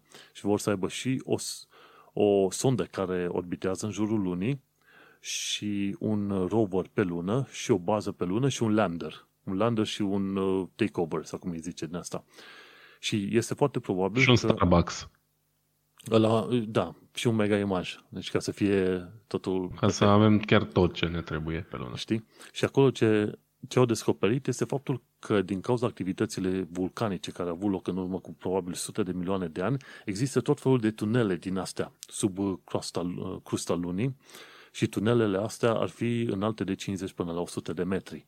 Pentru că nu e gravitație prea mhm. mare, mm-hmm. bineînțeles, când lava, din urma impactului ce l-a avut de-a lungul istoriei, când lava a curs, a creat niște tunele din astea enorme în care teoretic ar putea sta orașe întregi. Și atunci e posibil ca viitoarele baze pe lună să fie acolo, ascunse bine în uh, tunelurile astea pe, pe lună. Mm-hmm. Deci, e, yeah, uite, că încep să discuțiile astea legate de spațiul cosmic și lună și toate cele se normalizează și, într-adevăr, ci că până la finalul decenului ăstuia, o nouă misiune va fi pe lună. Practic, noi o să, ne, o să tăim un nou 1969, când în 69 se uita lumea uh, incredibil așa, adică uh, uimită la televizor să vadă cum uh, aterizează primii oameni pe lună, ei, uite că generația noastră are și ea parte de un asemenea fenomen și e posibil să nu fie doar un one-off. Este posibil ca odată cu misiunea Artemis să fie japonezii cu propria lor misiune, după aia chinezii și rușii cu alta lor misiune, să fie și indienii la fel și atunci, la un moment dat, până la finalul, să zicem, decenului, să avem câteva baze în asta de cercetare de la mai multe țări. Și bineînțeles, mm-hmm. vor trece 100 de ani de zile și vom vedea primul război lunar, dar astea sunt alte discuții, știi? Mergem mai departe. Exact. Zim de la Clean Technica. Um, da, de la Clean Technica, um, foarte pe scurt, um, aparent energia solară a ajuns să coste mai puțin decât celelalte forme principale de uh, obținere a energiei electrice. Și anume, pentru prima oară în istorie, um, energia electrică este mai ușor de produs decât uh, mai ieftin de produs din uh, energie solară decât din gaze și din cărbune. Uh-huh. Asta e un lucru bun. Um, asta înseamnă că există o producție suficient de mare de energie electrică din surse solare la nivel mondial încât să, să se ajungă aici și cred că de aici încolo lucrurile vor merge doar în direcția bună și anume cât mai multe surse solare. Ei, trăiască. Uh, hai să zic exact. eu cu Tom's Hardware și după aia, ci că AMD Ryzen 9 5950X are 16 nuclee și ajunge la 5 GHz. Și știi că înainte, e ceva. înainte era o discuție, ci că nu mai contează neapărat gigaherții, dar uh, discuția aia era în momentul în care mai toate uh, procesoarele aveau undeva pe la vreo 2, maxim 4 nuclee, știi? Și atunci nu prea conta că unul avea 3,4 GHz, celălalt avea 3,7 GHz. Dar când ai 16 nuclee la 5 GHz, deja discuțiile se port altfel. Iar AMD ăștia Ăștia au făcut un lucru foarte bun, că au implementat uh, sisteme cu 16 nuclee, 32 de threads, pentru că i-au împins puțin Intel pe ăștia de la Intel din, din spate. Hai bă, mișcați-vă și voi.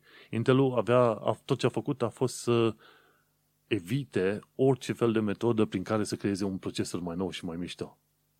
Dacă nu era, dacă nu era AMD-ul, în momentul de față cred că aveam în continuare un uh, single core Intel processor. Da, la un moment dat uh, au făcut-o intenționat ca să, deși aș, ar fi avut tehnologia necesară, dar au făcut-o intenționat fiindcă nu aveau concurență suficientă uh-huh. și atunci era o decizie financiară mai bună să uh, își păstreze tehnologia mai performantă pentru, pentru mai târziu. Și acum brusc AMD le-a luat fața, ca să zic așa, și mhm. brusc Intel nu mai poate să țină pasul. Ceea ce e, e foarte bun pe mine mă bucur, eu sunt fan AMD foarte bine pentru noi. Uh, hai să pentru noi, de... clar. Poate Fuel Cell Works. Uh, ai pus știrea aia, nu știu despre ce e vorba. Mm, da, încă o știre din uh, gama asta de combustibil alternativ vine de, de aici, de la mine, din Germania, um, unde uh, în landul Hessen, care e aici la doi pași, cu capitala la Frankfurt, um, a deschis cumva de fapt n-a deschis, ci a pus bazele, a dat prima lopată la construcția primei, între ghilimele, benzinării um, pentru trenuri cu hidrogen. Practic prima stație de realimentare pentru trenuri cu hidrogen care urmează să circule pe rute regionale în, în zona Frankfurt. Ah, deci cândva în fie, viitorul apropiat. Nu o să fie pentru trenuri de viteză mare, nu? Uh, nu, în primă fază vor fi pe trenuri regionale. Trenurile de viteză mare aici sunt electrice, cam toată rețeaua din Germania e electrificată cu puține excepții, doar câteva linii regionale și din astea foarte mărunte care nu sunt electrificate uh-huh. și probabil că trenurile de mare viteză vor rămâne elect- uh, la rețea da, electrică uh-huh. și de acum încolo. Asta e pentru trenuri regionale care probabil vor înlocui uh, exact pe puținele astea ramuri uh, neelectrificate, trenurile diesel. Foarte bun, foarte bun. Mergem la Science Mag.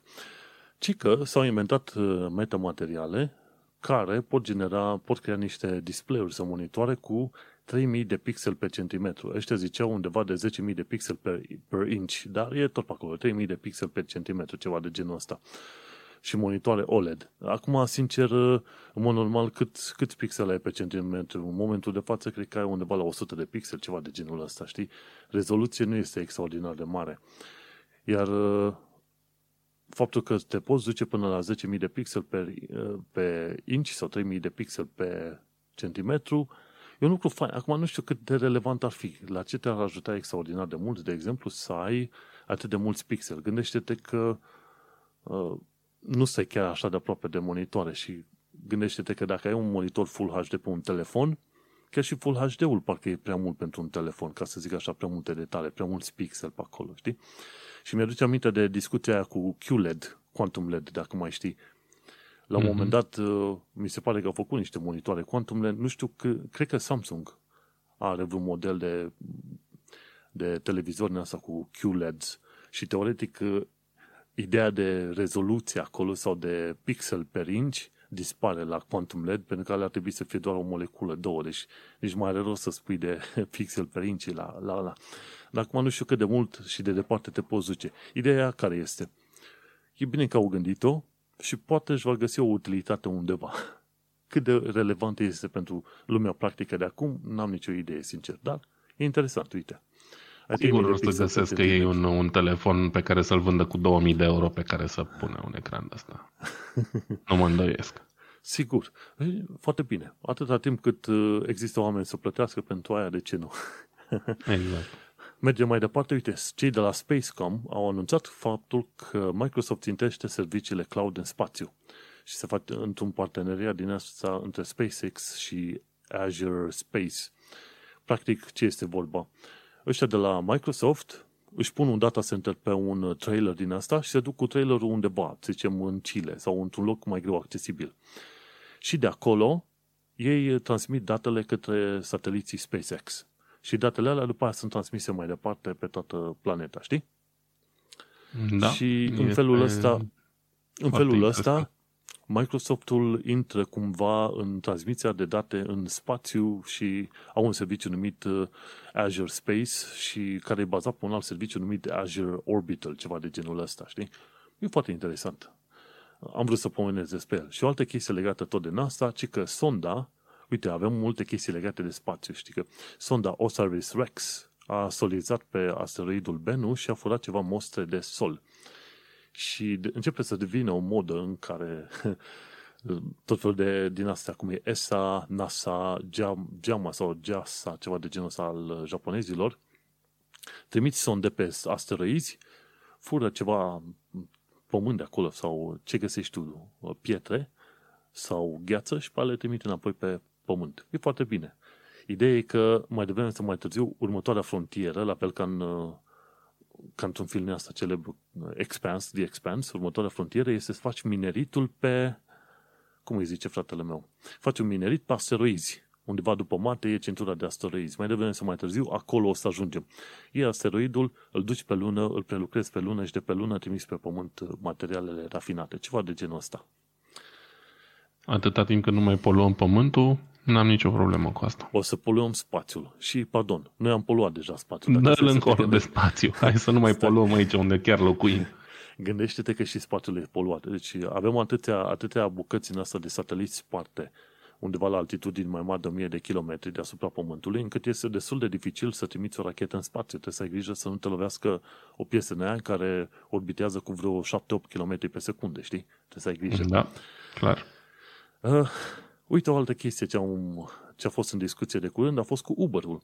Ci Uber-ul a folosit un uh, sistem de uh, combatere a fraudei a, angaja, a șoferilor numit robo-firing, așa îi zice cu ghilimele de rigoare. Adică dacă te vede că ai făcut fraudă, în mod automat ți se trimite o notificare și ți se spune, ok, ți-am închis contul Uber. Dar se pare că, conform legislației UE, și e vorba de GDPR, articolul 22, nu ai voie să ai niciun fel de decizii astea automate care sunt legate de viața ta. În principiu, dacă ești angajat într-o platformă, ceva. Și asta înseamnă că deciziile alea automate trebuie să fie verificate de către oameni.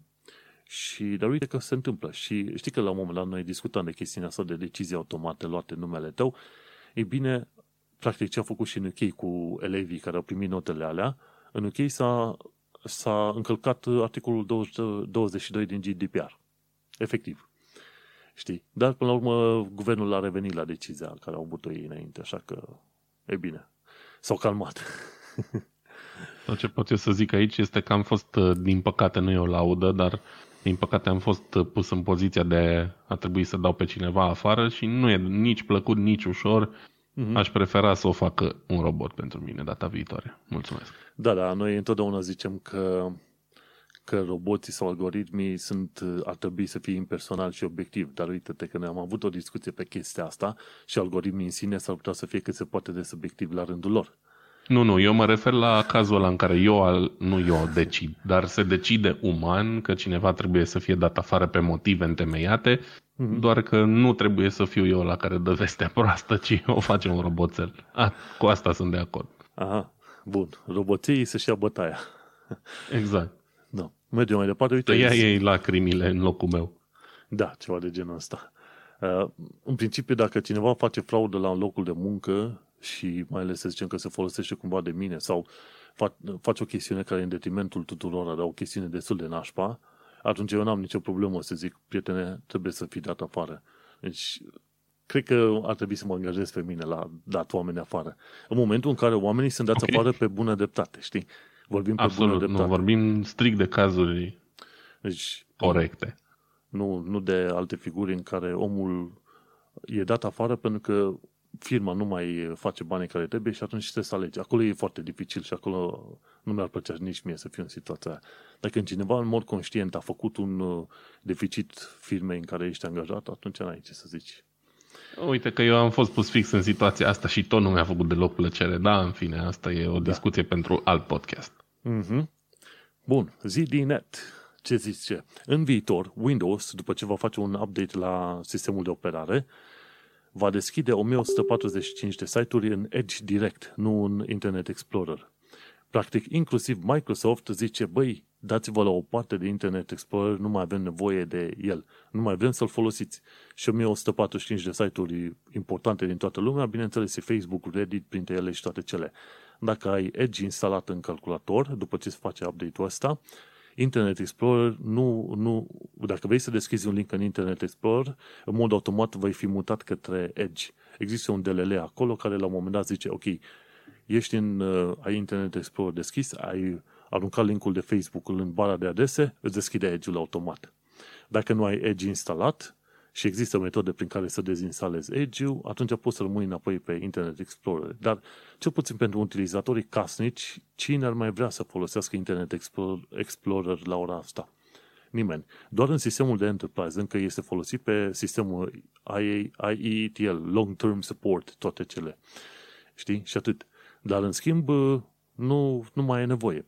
Din păcate, noi la firma la care suntem angajați și eu cum sunt uh, front-end developer, deveni, voi deveni în curând full stack, trebuie să facem cod și pentru Internet Explorer 11 pentru că avem câteva milioane bune de bani în vânzări care ne vin pan.